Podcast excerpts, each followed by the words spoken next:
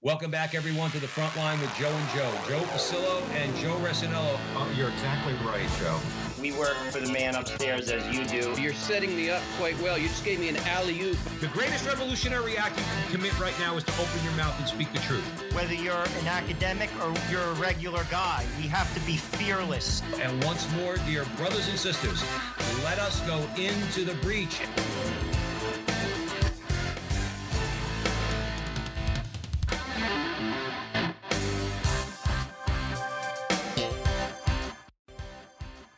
Again, everyone, and welcome back to the front line with Joe and Joe. Joe Pasillo, as always, joined by Joe Resinello. And once more, dear brothers and sisters, let us go in to the breach on the Veritas Catholic Radio Network, 1350 on your AM dial, serving the New York metropolitan area, particularly Fairfield County, Connecticut, parts of Westchester, and Northern Long Island. Please be sure to download the Veritas Catholic Radio Network mobile app so that you can have access to all of our station's content. And if you don't mind, if you see Joe and I on social media, particularly at the Frontline TV on YouTube, Frontline TV, like, subscribe, share, do all that fun stuff that will really help us out a lot. And today, we are very pleased and honored to be welcoming back to the program Bill Donohue of the Catholic League. We're going to be discussing his new book, The Truth About Clergy Sexual Abuse, clarifying the facts and the causes. This is a very important book. We're going to emphasize throughout the conversation that all Catholics need to go out there and buy this book. Now, not that anybody out in our audience doesn't know Bill, but very quickly, a brief introduction. Bill Donohue is the president and CEO of the Catholic League for Religious and Civil Rights, the nation's largest Catholic civil rights organization, the publisher of the Catholic League journal Catalyst. He served for two decades on the board of directors of the National Association of Scholars, winner of several teaching awards and many awards from the Catholic community. Bill has appeared on thousands of television and radio shows speaking on civil liberties, social issues, and religion. Now, here is what Raymond Arroyo had to say about Bill's new book. Quote, Using his sharp skills as a sociologist, Bill Donohue offers the public a startling autopsy of the clerical sex abuse crisis. Within, he challenges longstanding narratives about the progress made and the root causes of these crimes. This is an important work that will surely stir debate and hopefully lead to a substantive conversation about protecting children across society. Close quote. Bill Donohue, welcome back to the front line with Joe and Joe. Thank you. Thank you, guys. Thank you for having me. Bill, we always start off with a prayer because all good things start off with the prayer, and this is a good thing. In the name of the Father, Son, Holy Spirit, amen. Remember, O most gracious Virgin Mary, never was it known that anyone who sought your help or sought your intercession was left unaided. Inspired by this confidence, we fly unto you, a virgin of virgins, our mother. To you we come, before you we stand, sinful and sorrowful. O Mother of the Word incarnate, despise not our petitions, but in your clemency hear and answer us. Amen. Name of the St. Father. Dominic, Pray for us. pray for us. Bill, I want to start off with something that Raymond Arroyo said about protecting children across society. You began your book by claiming that the church does not own this crisis. What do you mean by that? And how will acknowledging that truth lead to the realization in America that many of our institutions are rampant with sexual abuse? Well, thank you, Joe. I've been studying this issue for over 20 years, been personally involved in many of the different cases, as I point out in the book. And uh, I, one of the objections I have to the conventional wisdom, which is wrong on almost everything on this issue, is that somehow the Catholic Church has a monopoly on the issue. Uh, first of all, let me just say right in the very beginning, our problem is largely over. All right. People seem to think that the problem is ongoing. No, it's not. Uh, but quite frankly, most of the problem is between the mid 60s and the mid 80s. Now, every institution where adults interact with uh, minors, you're going to have, unfortunately, some degree of abuse. It's true amongst other religions. It's true amongst the public schools in particular. It's true amongst camp counselors and many other quarters. When you get into sexual misconduct in general, you see it in CBS and NBC. You see it in the military, doctors, lawyers, psychiatrists. I could go down the list, US Olympics. Nobody is free from this. Now, I am not saying that the Catholic Church shouldn't be held to a higher standard. I think we should have a higher standard for priests. But I'm really tired of of organizations, publications like the Washington Post, which have come out and said that somehow the Catholic Church has some kind of a monopoly on this. We do not. And I go at great pains to, to, to debunk that mythology.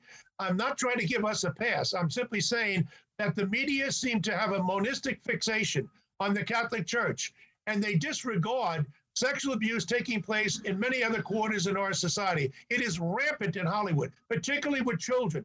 And, uh, and yet they get a pass on it. As a matter of fact, as I quote in the book, Amy Berg, who did a documentary on the Catholic Church on this problem, he tried to do a documentary on pedophilia. Our problem has been homosexuality, not pedophilia. We'll get to that. She did it. She wanted to do a documentary on pedophilia in Hollywood, and they basically stopped her. Her, her documentary was only shown in a few places. So the first thing we need to know is that the media and others are involved in a cover-up of sexual abuse taking place in other institutions. What bothers me, Bill, more than anything else, and if you're just joining us, Bill Donohue was joining the front line with Joe and Joe on the Veritas Catholic Network. What angers me more than anything, and we should, like you said, Bill, we should be angry about what has gone on, let's say, in the church, and we should hold the church to a higher standard. But when they want to throw stones and they want to point fingers, and then when they say, "Well, what are you doing about it?" and we turn around and say, "Well," and we're gonna, this will lead to my next question. Yeah, we we're doing something about it, and we we've been continuing to do something about it. But when are you going to do something about about what's going on? Like you said, public education bill. I've been listening to you for years, pounding the table with public education and the sex abuse in the public education establishment, and nobody does a damn thing. Now, you say in the book that the church has confronted the scandals, okay? Uh, you know, as opposed to what you hear out there, because if you listen to the media, you'd come away that the church did not. Talk about concretely for our audience how how has the church confronted the scandal and done something significant about it? let's just take the last 20 years and compare to compare them to the period between the mid 60s and the mid 80s, which is where the scandal really took place at that point. Uh, back in those days, the 1970s, without doubt, the worst decade in the history of the Catholic Church in America, where we dropped our guard instead of instead of resisting the sexual revolution, we succumbed to it. And during that time in the 70s, there were six and 7,000 accusations. Not all of them were true, of course, but accusations against the clergy, against tens of thousands of members of the clergy. In the last 20 years, things have dropped off so much that I know that our figures here in the Catholic League, we, we, we tally on this all the time. In the last 10 years, the figures are 5.9 accusations made against 50,000 members of the current clergy. You won't find a single institution in our society, religious or secular, which can match that figure. The latest figure, which came out here about a month ago, of the last period, about a year ago, six substantiated cases against 50,000 members of the clergy in the United States. Now, admittedly, one would be too many, but let's not get caught up in this sanctimonious uh, nonsense that oh we we that means the abuse problem is still there. No, it's largely resolved. And unless we tell the truth about why it happened and the fact that we made tremendous progress, we had the Dallas Charter, uh, of, of course, in, in, in 2004, two years after the Boston Globe uh, exposed what was happening, and the word had gone out that particularly with regard to practicing homosexuals, this is not a place for you boys anymore. The party is over. Bill, you mentioned Hollywood, and clearly they're poisoning the public mind. Um, how have they contributed to this scandal? Um, clearly, they shouldn't be throwing stones, yet they are. Yeah, I mean, the, the, the number of people, actors who've come out, male actors, about being abused uh, on, on, the casting couch is, is rather remarkable. But yes, they put out movies like uh, The Magdalene Laundries and uh, uh Philomena and they give the impression that that sexual abuse is rampant amongst every aspect of the Catholic Church. I've read the McAleese report, a government report about what was going on in the Magdalene laundries, which, for the people not aware of it, the nuns used to take care of children who were dumped at their doorstep because the mother, she had the baby out of wedlock. She might have been embarrassed. I understand that. They, they, they, they had no place to go. There was almost nothing that the government was doing. This is back in the early uh, 19th, uh, early 20th century, I should say. And uh, there were accusations, of course, have come out. Oh, they were abused by the nuns, sexual abuse, torture, and whatnot. And the media played it up big in Europe and the United States. And Hollywood made movies out of it. But I looked at the McAleese report, a, a government study. This wasn't the Catholic Church. They said there was not a single case of sexual abuse by any nun, that the ideas of, of torture were all made up, and yet Hollywood gave rise to this. In the case of the Philomena, Philomena Lee, Lee won a uh, an Oscar for her role in the movie uh, about her when her son, uh, who uh, she left, by the way, at the age of 22 when she was in Ireland, she gave up her son. She had the child out of wedlock. Okay, made a mistake. She, she leaves the child with the nuns. That's better than throwing them in the street because that's generally what would happen. The nuns uh, then uh, had a an adoption service in the United States, and a couple from Wisconsin accepted the baby. She came over here a couple of years ago when the movie came out, and she said that oh, she was uh, looking for a son all these years, and what happened to my son? She never set foot in the in, in the United States ever until she came over for her award uh, in Philomena. She lied about that. She lied about the church just taking the baby from her. She signed a contract at the age of 22, delivering her son, and yet the people in this country, believing what Hollywood has said, thinks again the worst about the Catholic Church. Hollywood has lied consistently, I, and I don't even have the time to get into all the Catholic bashing movies. That the Weinstein brothers, Harvey, of course, is now sitting in prison. There is sweet justice after a while for some people uh, mm. for what he's done in, in, in smearing the good work of the Catholic Church.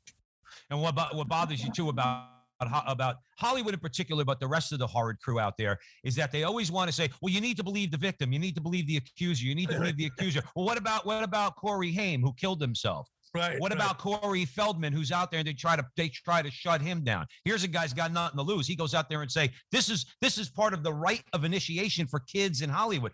Are we not supposed to believe them, Bill Donohue? Right. You right. know, that's that's that's really the. Go ahead. You were going to say. No, no, no. But you find it's not even just in Hollywood. You, you you see it in so many other different quarters, where people say, "Well, why should we believe uh, all the, the, the stories about Michael Jackson?" Well, there's not one or two. There's a whole slew of them. Uh, there are still people defending Roman Polanski, uh, sure. Uh, the accused child rapist. Uh, and and uh, so yeah, there's a lot of people. Not only it's not just in this country, by the way people should understand that the French are the worst in, in, the entire world, the French intellectuals, in justifying adults having sex with kids, and they wanted to lower the age of consent, and yet they they, they suffer apoplexy when they read about uh, some priest back in the 70s uh, who had a, an homosexual encounter with a, with a young man. Uh, you can't have it both ways. If, if you're if you're outraged about sex between adults and minors, as I am and you are, and most people are, Catholic and non-Catholic alike, then then we should we treat everybody equally. But what they're concerned about is not the action, not the behavior, not the rape. They're concerned about the, the, the identity of the victimizer. If he's a priest, that's wrong. If he works in Hollywood, he's an intellectual. Well, you have to be uh, be more understanding of that.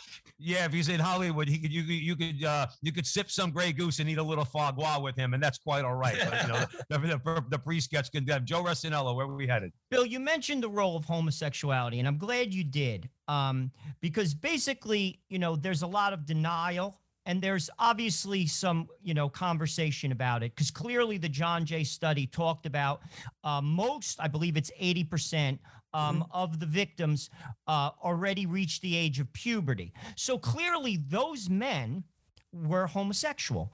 Heterosexual men are not interested in a 14 year old boy. Let's be honest. Yet that's not said clearly. And this is something I also want to say.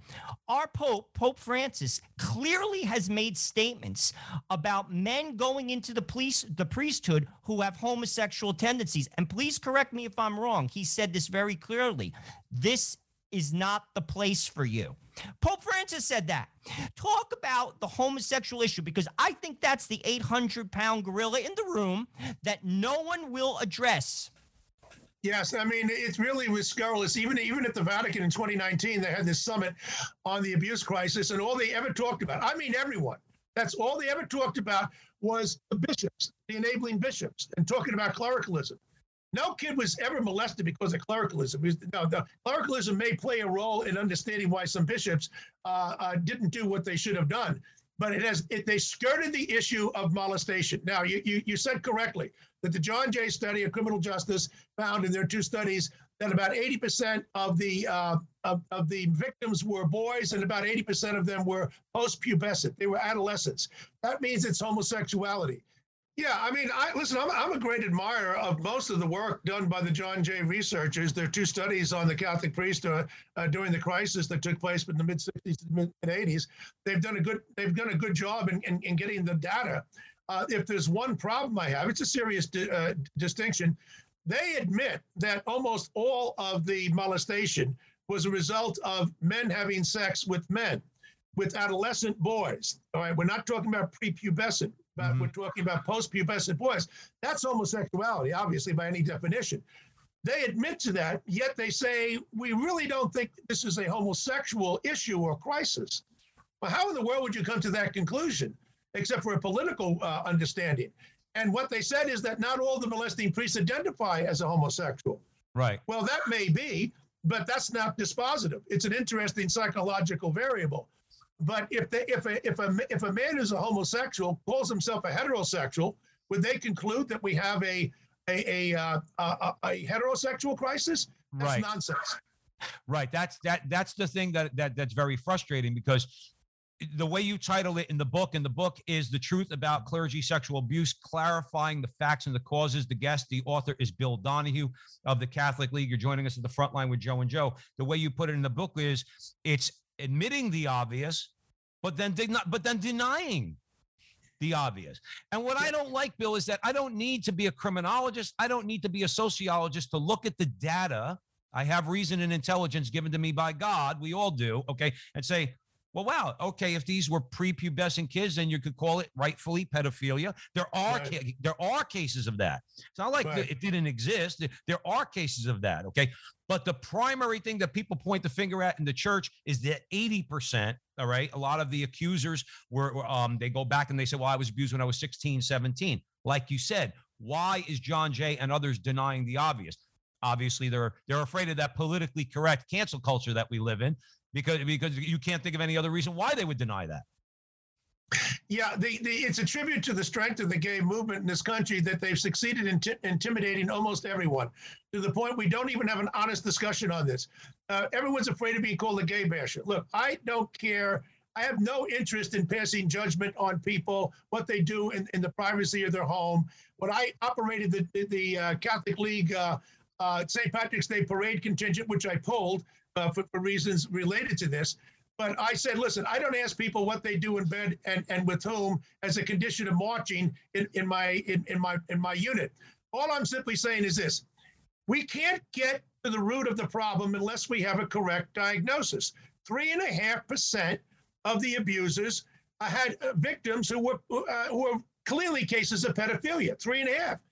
We're talking here almost all, 80 percent uh, of the cases of, of, of, molestation were a result of homosexuals. Now, quite frankly, I'm, people say, well, are you saying homosexuals are naturally given to being sexual abusers? No. As a matter of fact, I say homosexuality does not cause the sexual abuse of minors. But as a sociologist, I am stuck with answering nonetheless, why is it that they, they are so disproportionately overrepresented?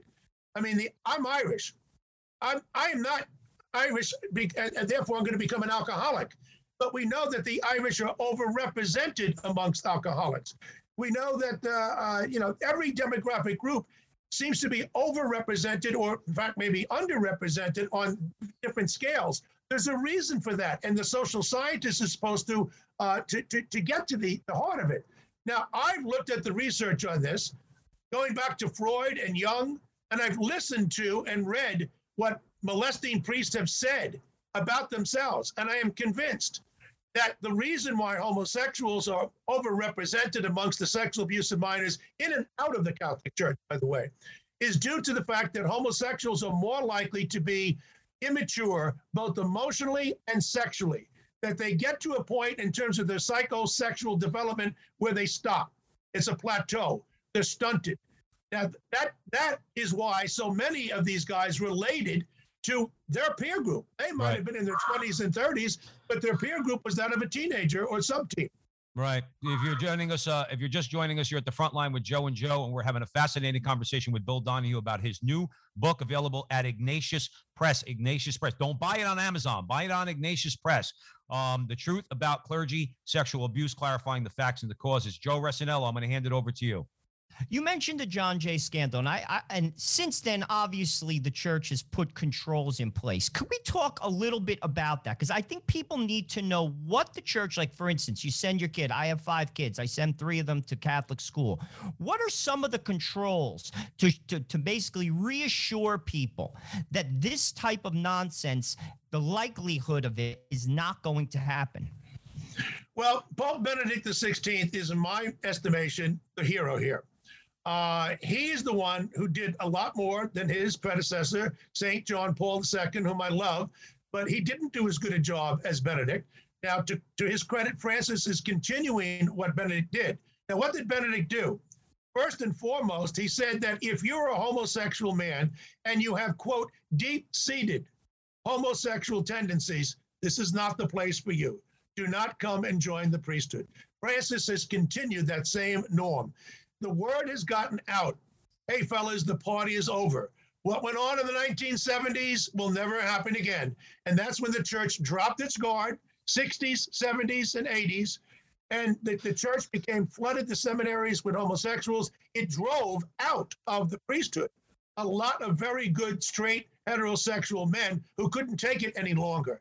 That's that, that's why the church does deserve blame for what it did, particularly in the 1970s, when they were teaching that homosexuality was morally neutral in many of the seminaries. I mean, what else would you expect that to happen? But they've learned, unfortunately, instead of resisting the sexual revolution, we succumbed to it. But we've learned a lot. And the norms that have been in place, along with the fact that the word got out even before Benedict started to uh, crack the whip uh, the word had gotten out that things are changing. Okay, it's not the same uh, as it used to be. And by the way, we had homosexual uh, priests back in the 40s and 50s, but they didn't act out. Why didn't they? Because the environment in the church and in the general society was one of sexual restraint. It wasn't acceptable to act out. But once the sexual revolution hit in the 60s, and particularly the gay sexual revolution, it then became fashionable, indeed acceptable, to act out. And some of those same guys who had put a lid on their libido back in the 40s and 50s began to act out. So it's a combination of they decided it was okay to act out now, plus the surge of homosexuals into the priesthood, and then driving out a lot of the straight guys. That's why you had the scandal. The church relaxed itself, but we've made so much progress. Uh, and if you don't get the correct diagnosis, you'll never get to the heart of the problem. I'm I'm glad you said that, Bill, because the, the analogy I would give is you, you you don't you don't treat cancer like you would a common cold, and that's and that's, That's the right. mistake that they make. Um, Bill, and we wish we had you for longer. We know you're a busy guy. We got about five minutes left. Joe and I hammer all the time. We love the fact, Bill, that one thing that you do is you identify what the problems are. One of the things when I was reading your book and I looked at one of the chapters was the role of evil. Evil okay? Now where a lot of times you could you could talk about the conditions under which a person grew up how they were formed they could be misguided but some horrid people are just evil. And you talk about the role of that evil in your book. In the next let's say four or five minutes give our audience at the front line with joe and joe a couple of examples of what you would call evil men just straight Right. up I would say that almost all of the abusers were sick men, but they were not evil. If you if you become too promiscuous with the term evil, then it has no meaning. You've lost its vitality. I would say that the Mexican priest, the legionary founder Maciel, uh, definitely had the had the had the hand of Satan at work. He had sex with boys, with girls, with men, with women. He impregna- impregnated women. Uh, he lived a lavish lifestyle, and he pretended to be a holy man. And on his deathbed, he even refused confession. There's something going on here besides sickness, folks. And then, of course, we have our own homegrown guy, Theodore McCarrick, uh, a great wordsmith, a tremendous fundraiser. Uh, he did some good things, but he was incredibly manipulatory. And he had a home down the Jersey Shore in Sea Girt back in the 1980s, where he would intentionally bring in more seminarians for the weekend than he had beds for. He would sleep with them. He raped them spiritually, psychologically, and physically. That these men were studying to be the children of God, to service us. That's the hand of the devil at work. And so we have to admit that some people, it's a very different strain here. You, we have to get the correct diagnosis. As you say, that's right. Cancer, the common cold, it does make a difference. Somebody asked me recently, they said, well, Even if most of the, the molestation was committed by homosexuals, what difference does that make? It makes a big difference. If I have a problem with my ear or my foot, and I and I get the wrong diagnosis from the ear doctor and the, and the podiatrist, I'm not going to make any progress. It's not pedophilia. Stop chasing the problem which doesn't exist. The problem has been homosexuality, but the good news is that the, the, the surge of homosexuals into the priesthood has declined, and the homosexuals that are there, which is a fair number of them, we don't know the exact number, they they know now that if they act out, there's going to be some penalties. There's got to be some penalty for people who act out, straight or gay, about anything. After all, you guys took a vow of chastity and celibacy voluntarily. You got to stick to it. And if not, if you can't deal with it, then leave then leave. Joe Resinello, we have about three minutes left for one more question for Bill Donohue at the front line with Joe and Joe. Let's talk a little bit about like why people didn't speak out when this behavior. Because, like, to be honest with you, I'm from the Archdiocese of Newark. I grew up here, and a lot of people knew what McCarrick was doing. Just very briefly, and and why isn't that going to happen now? Well, you know, it, I'm glad you mentioned that because in my book, I point out it's too easy just to go after the bishops and the priests. You got to go after the enabling bishop and the molesting priest, of course. But a lot of lay people, I'm not just talking about hearing a rumor. If you hear a rumor, you hear rumors about priests all the time. Half of them are false. But if you know, if you're a housekeeper and you've heard some things going on in the bedroom of, of a priest and you see boys coming in and out and you do nothing about it, don't report it to anybody, then you're complicit. And there are too many people that, that attitude, which exists all over the country. It's certainly not a Catholic uh, uh, attribute. I don't want to get involved. It's not. I, I don't want to get involved. I, I, I don't want to see anything. I don't want to hear anything. And and that that is a real problem. We we need to have within the Catholic Church and indeed in all institutions ombudsmen, people whom you could go to anonymously and register a complaint. Let that person then investigate it.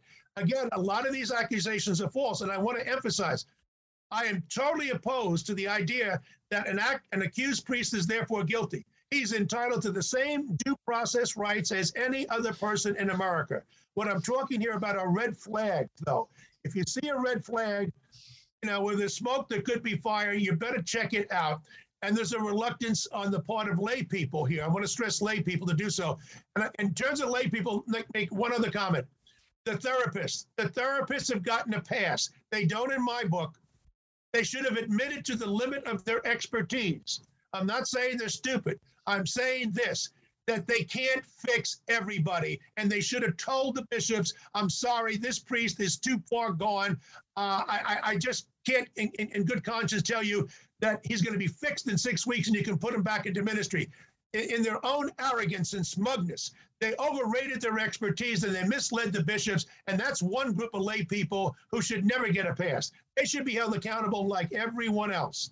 What bothers me, Bill Donohue, too, is that, like, again, going back to the we're not stupid stance I took earlier, okay? We're not stupid. If you live with a guy like McCarrick for seven years, please right. stop making it seem like, look, if I live with somebody for seven years, I know about their girlfriends. I know everything that's going on, okay? I probably know what, what, color underwear they're wearing. So please, that's one of those things. Bill Donohue, unfortunately, we have to leave it there very quickly. Tell people about uh, Catholic League as a resource, your new podcast, and your new book. Yes, you can. You can uh, take a look at our website www.catholicleague.org. One word, catholicleague.org. You'll find information about the book, about our media uh, hits, uh, a wealth of information, an overwhelming amount of information collected over decades. And the book is available at Ignatius.com, Catholic bookstores, Amazon, uh, Barnes and Noble will have it shortly. Uh, so please pick it up uh, because I'm trying to seriously debunk a lot of the mythology that's out there, the lies that have been told and distortions about the Catholic Church. And I don't sugarcoat anything.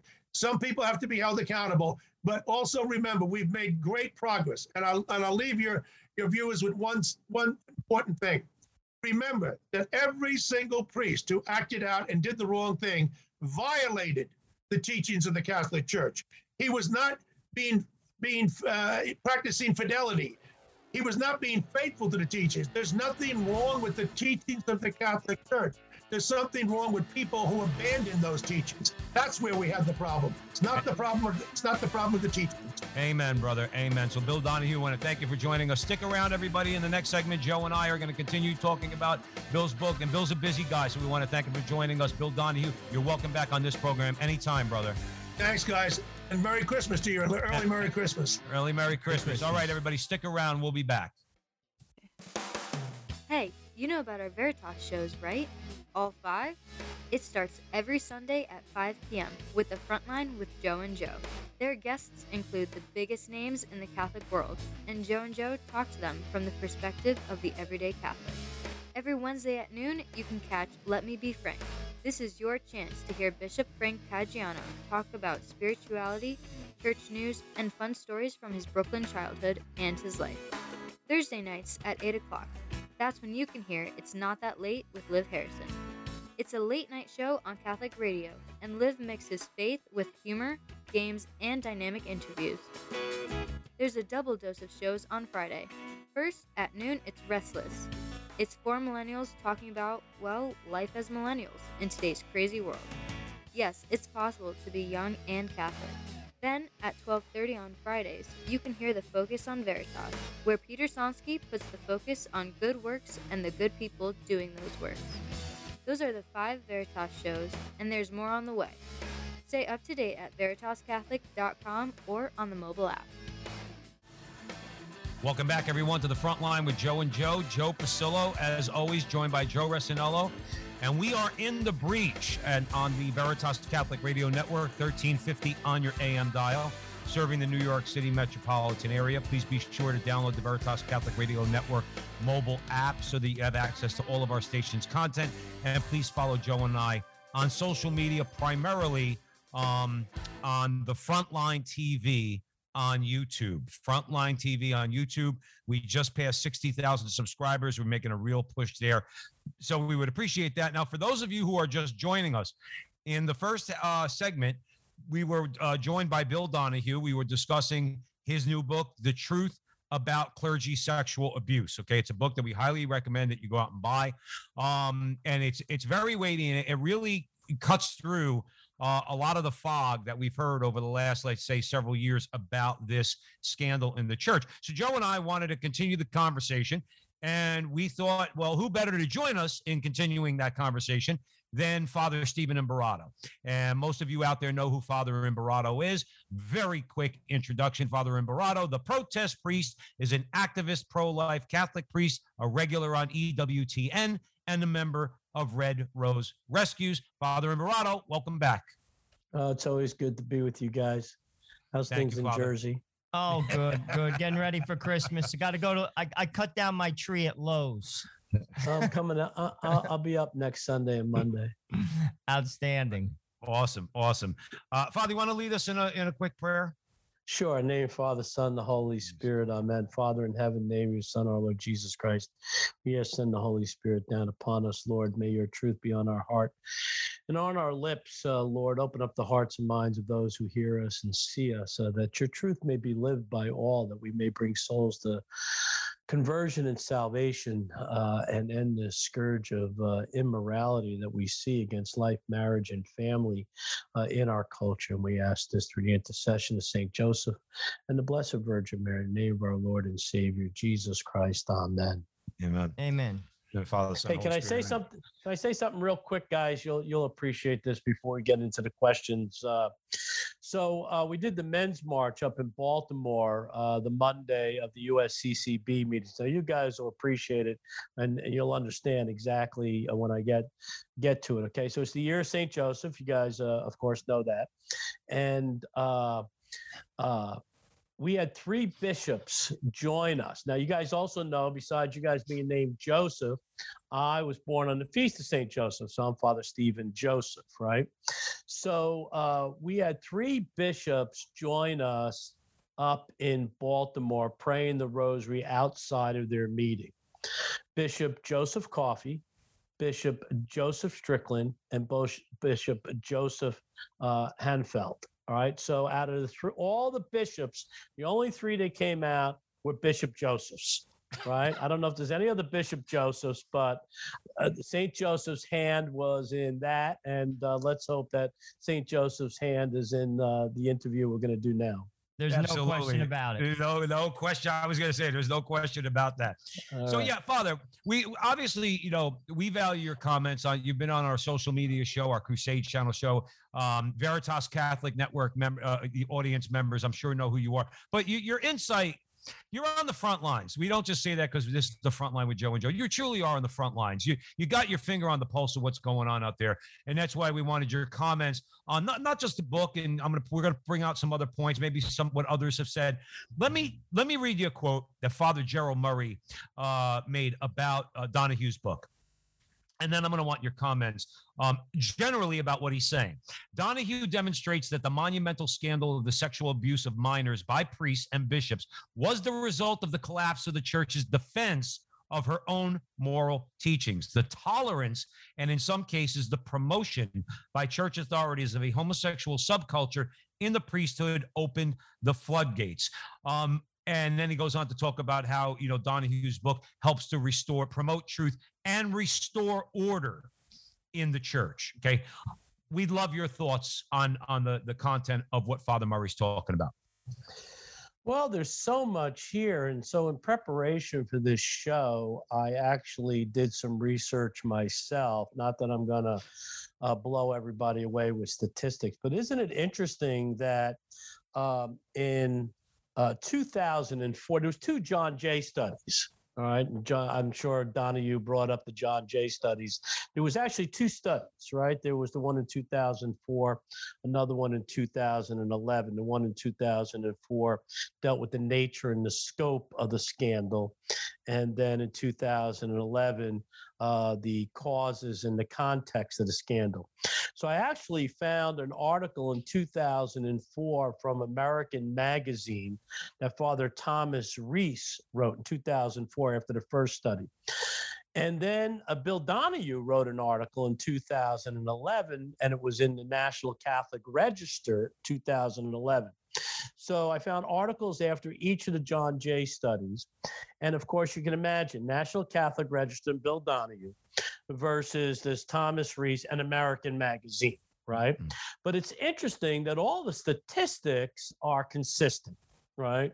In both articles. The slant all right, is a little bit different, right? I mean, for instance, American Magazine wants it to wants everybody to think that this was a a scandal that could be just laid at the feet of the traditional Catholic Church prior to the Second Vatican Council, and of course, uh, I think that um, uh, uh, Bill doesn't really go there. So, my first of all, my opinion of Bill.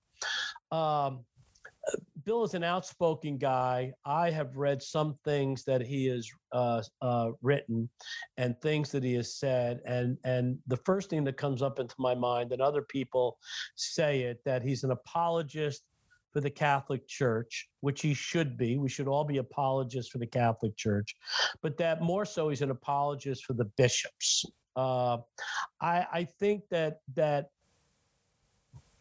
there's a there's a, a a thread of truth in that that kind of like rubs me the wrong way. However, I really is, uh, appreciate Bill because when he's an apologist for the clergy, he's an apologist for me. Right? I Mm. mean, I, I think that uh, if I, if I was in a foxhole, all right, I'd want Bill there uh, with me because he would defend me purely because of my priesthood. So I, I just want to put that context in. I think that he's not a pure apologist uh, for the bishops. I think what he tries to do is be as objective as possible, and he sees good and he sees bad, right? And I think he does try to call it as it is. I think that those people who have a slant against the Catholic Church are going to really see him as an apologist. Those who uh, stand with the Catholic Church uh, uh, probably are a little bit more objective about that. All right. So, um, you know, my take on all of this uh, centers around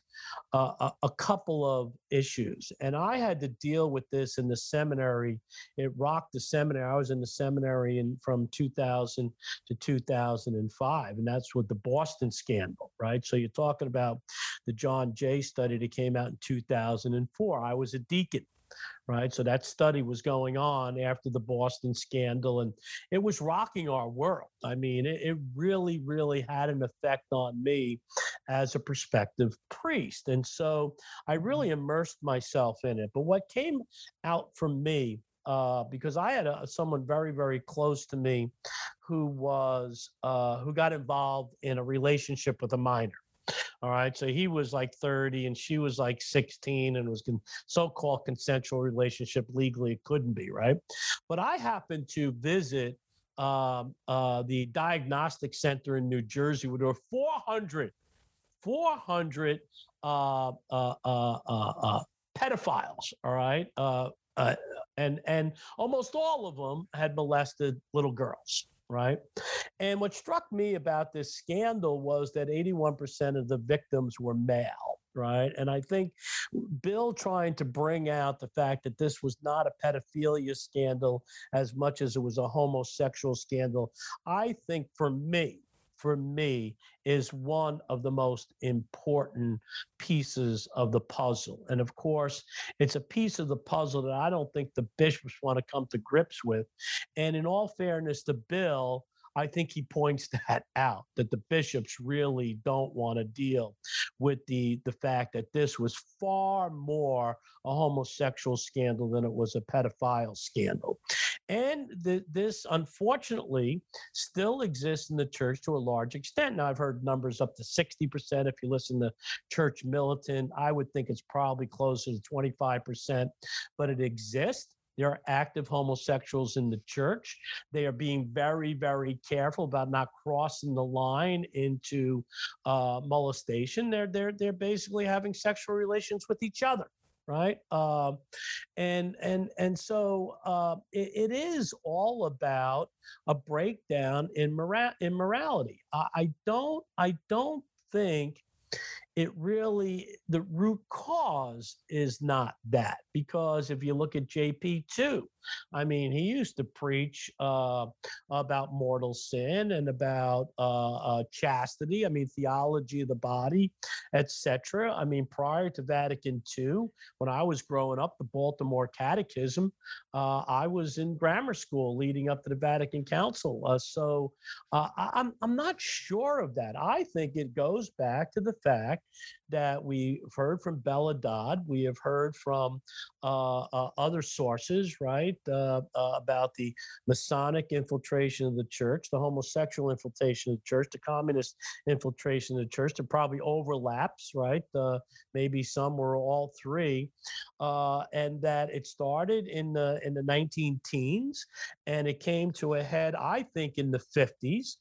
Uh, and the people were in the pews the people were in the pews praying their rosary, oblivious to what was going on in their parishes. Their parishes had many of them had convents, many of them had four or five priests in the rectory, right? And uh, and the and the the the laity were oblivious. And what Second Vatican Council did was tear the veil away from uh, basically parish life and clerical life. And then that's when this, I always called it a boil that was under the skin, broke the surface and was lanced. And the pus and the scum and the smell was, to a large extent, this priest molestation scandal. So that was mostly homosexual. Uh, and uh, and and I, I think that uh, the bishops I, I think that it has to the, the the blame has to be laid at the feet of the bishops. Uh, you can talk about whether they reacted to it.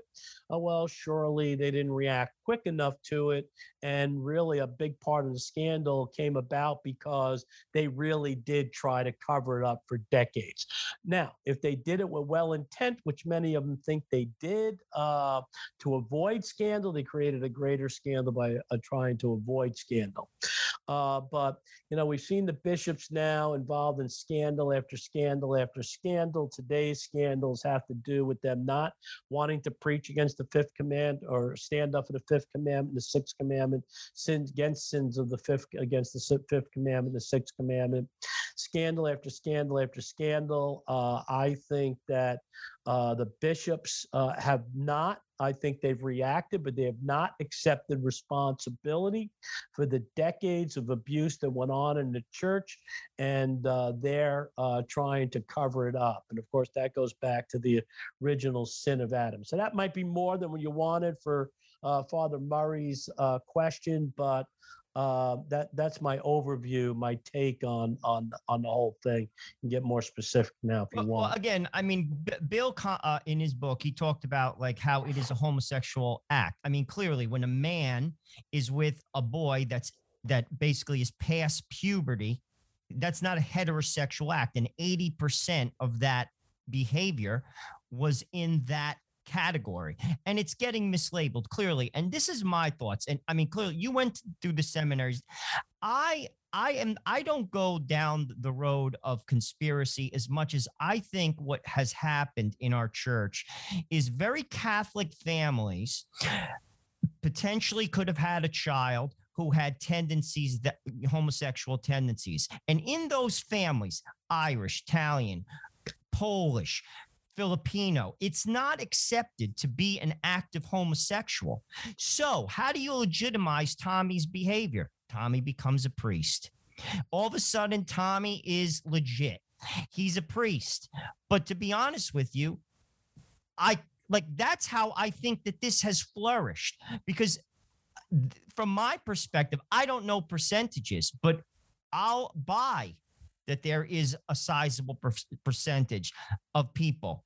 Um, to be honest with you, there's like it, it's visible. You know what I'm saying? And that's where the problem is. To, to me, the control, if we listen to our Pope, who said that if you have strong homosexual tendencies, you shouldn't be a priest. Pope Francis said that. This is not the place for you. Out of his mouth. It seems to me that no one's listening to him. Well, I, I, I think that, I, mean, it, it's just so complex. You know, I mean, Joe, I grew up in northern New Jersey, an Italian, an Italian family, and uh, and with Irish and Poland, all the the nationalities in Bergen County, right? It is a melting pot. I don't think I ever encountered anyone prior to high school that was homosexual. And even was I aware of any homosexuals in high school, I found out subsequently 10, 20 years, 30 years afterwards, when I went to my 40th anniversary, that there were homosexuals in my class that were probably late and came out later on. I, I don't know. I, I don't know. But you know, we can we can talk about these root causes but it's kind of like the immigration problem you know? I mean we we can talk about the situation as it is and what and what uh, uh, uh, caused it but we know what the solution is build a wall at the southern border. Right now we need to make sure that all of our seminaries are absolutely positively homosexual free. That's it that's it right? And that we need to be start talking about celibacy and chastity the single biggest uh, reason why I think it may be 10 years or 15 years that we're going to see another exposure of of a, of a homosexual uh, and priest molestation issues because we don't hear chastity being taught. We never hear chastity. Now we know what the culture looks like: uh, gay, lesbian, transgenderism. Uh, now we're talking about uh, all kinds of sexual perversions, all these sins against the fifth and sixth commandment. We never hear about chastity. Never. You don't hear bishops talk about it. You don't hear the Pope talk about it. You don't hear priests talk about it. And so, if you're not going to talk about the sin, and the the the St. Thomas says the vice, and then the virtue that needs to replace the vice, the vice is going to overwhelm. It's going to enslave us. So I I think that, and again, I, I think that in the 50s and the 60s and the 70s and the 80s with JP two. Um, I think that there was a lot of chastity being spoken, and it still happened. Well, what's going to happen now? We're in the 90s, the 2000s. Uh, we're not hearing about chastity at all, and uh, it, it's gonna it's gonna come back. It's gonna come back. All right. The bishops, I think, are praying. I think they're on their knees that it doesn't come back. Oh Lord, not me. Uh, but at the same time, you know, this is the other this. So this is the other thing. I told you there was two facts all right, that really, really uh, hit me, all right, that uh, uh, 81% of the victims were male, all right, less than 5% of the cases were classic pedophilia case. But here's the other one 70% of the abusive priests were ordained before 1970. See, that substantiates for me that the homosexual subculture was deeply rooted in the church prior to the Second Vatican Council. And in the Second Vatican Council, for all the complaints that people have, uh, uh, because remember, Ma- American Magazine wants to make it sound as if uh, uh, this was a, a, a, a, traditional problem and not a post Vatican II problem. Well, it is a post Vatican II problem too, but it started uh, pre Vatican II, right, and it became exposed after Vatican II. Uh, uh, and again, uh, where America Magazine thinks that somehow their mindset and mindsets like James Martin, all right, is going to keep this from happening again? No, all right. I think they're confident enough because they've gone underground. There's an active homosexual subculture in the church right now. Right now, every single diocese has an active homosexual subculture. Okay, I I want to thank Bill for writing this book and bringing it to the forefront again. We need to keep this in the forefront because, as much as we want to eradicate this, the homosexual subculture in the church, all right. Uh, we surely don't want them to feel as if they can go back and start doing what they were doing, right, in the uh, 50s, 60s, 70s, 80s, 90s, right? And we mm-hmm. don't want them to, to, to, go back and think that that's okay. Uh, really, I really think what the bishop should be saying is look, it, if you're an active homosexual, you have strong homosexual tendencies that you don't feel you can resist, all right, leave the priesthood, leave the priesthood. I mm. think that that's uh, really what we should be hearing from uh, all of our bishops. Mother Angelica well, said that. I've heard her yeah. say that out of her own mouth on EWTN when people entered the seminary there. That she said, and I'll quote, she said, if you do not have a strong tendency to want to get married to a woman and have a family, if that's not what you want, then you have to leave. I mean, like to me, that's a control. I work in accounting. It's a control. If you see that 80% of your problems are happening or happened with homosexual men, maybe that's just not the place for them. They shouldn't be they shouldn't be allowed in. Father Stephen Imbarrato is joining us at the front line with Joe and Joe on the Veritas Catholic Radio Network, and we're talking or having a conversation about uh, about Bill Donohue's new book, The Truth About Clergy Sexual Abuse. One of the things, Father Imbarrato, we don't have a lot of time left, maybe about six or seven minutes, but I would like to say because here we are talking about it, okay? And I think that, you know, because we try, Joe and I at least, to be somewhat solutions minded. Okay. Donohue points out that about uh, right now, the statistic, and he's a statistics guy. Okay. He's chock full of them. Six in every six cases of accusations in in 50,000 uh, for 50,000 priests, I think, in America. That that was the number as it stands right now. Has there been has there been an effective pushback against this in your view? Um, that number might may may mean something to you or not, but you know, and what more can we do if not, uh, in terms of the clergy and the hierarchy? Yeah, I, I, think that the bishops uh, have effectively reacted to it, but also I think to a large extent they're throwing the baby out with the bathwater because sure as heck a lot of good priests are either being are being see when a priest is charged with any type of misconduct, right? Because of what's happened in the past, he's guilty until proven innocent. And after even he's proven innocent, he's still guilty right? It's kind of like, well, Judge, where do I go to get my reputation back? I mean, Gordon MacRae, Father Gordon MacRae, has been in jail, what now, 20 something years false allegations against him, all right, proven false. And no bishop will go and stand up for him. I know many, many priests that have been uh, falsely accused or uh, accused of, of uh, transgressions that uh, really are are not the type that under the Dallas Charter should cause them to lose their faculties, right? Maybe go into a, a period of reflection, etc. But at the least little hint, their faculties are being removed, they're being sidelined. Um, so I, I, and I think Bill has spoken to this, and I think very often he stood up, all right, for some of these priests that have uh, been unjustly accused. So, uh, look at this is a difficult problem. So, do we want the bishops to be uh, overreactive as opposed to underreactive? I guess. But at the same time, it always goes back, I think, to the sin of Adam, the worst sin of Adam in the Garden of Paradise, right? Taking responsibility. You know, the woman you sent me gave me the fruit to eat. Adam tossed off. Nobody wants to take responsibility. Nobody, nobody, nobody wants to take responsibility. And of course, uh, uh, McCarrick was the perfect foil. He was guilty, guilty plenty, uh, but they still, all right, use the McCarrick scandal to whitewash a lot of people.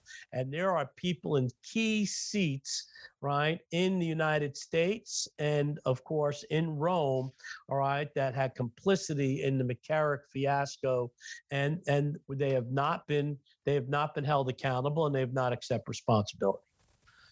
See the words accountability. Joe used the word controls. And given what you just said, it seems to be, I mean, as lay people, Joe and I and others sit here and go, well, what the hell are we supposed to do, man? I mean, it's like you would think in any, you would think in your mind in any organization, in a bank, in any sort of business, there's accountability. In other words, you know, you you have to answer for these things. And then you have to take action to correct these things. And that's the frustrating part, Father Stephen Imbarrato joining the front line with Joe and Joe.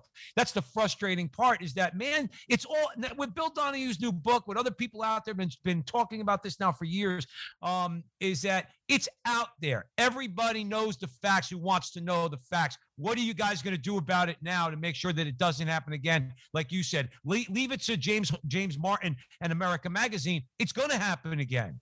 Where's the controls? Well, Father, you got about two minutes left to comment. Well, and how how are you going to make sure it doesn't happen again without uh, uh, charging priests who are innocent because again the other problems become and i think bill has spoken about this over the years the, the catholic church become the cash cow right? So uh, anybody who wants a payday uh, in any number of particular areas they're going to sue the church and they'll come up with allegations. It, it's incredulous to me that that you know, somebody, a priest dies. Next thing you know is somebody comes up and charges that that uh, that priest with misconduct from 50 years before. Now, I'm not right. saying that these cases are not true. That it's not, you know, maybe the person just got the courage to come forward because the priest has died, right? Uh, but uh, you know, there, I think it really comes down to that the bishops need to be uh, discerning bishops, prayerful bishops, holy bishops, bishops who understand justice and mercy, justice and mercy, and take every case individually and try to do the right thing, even at the detriment of themselves. That is important, even at the detriment of themselves. Excellent. Joe, uh, any final thoughts or final question for Father Steve? Well, I, I, mean, this is a very touchy and it's not a politically correct conversation, but I think the statistics speak for themselves. And I'm glad that Bill brought this book out. And I also thank you, Father, for your honesty.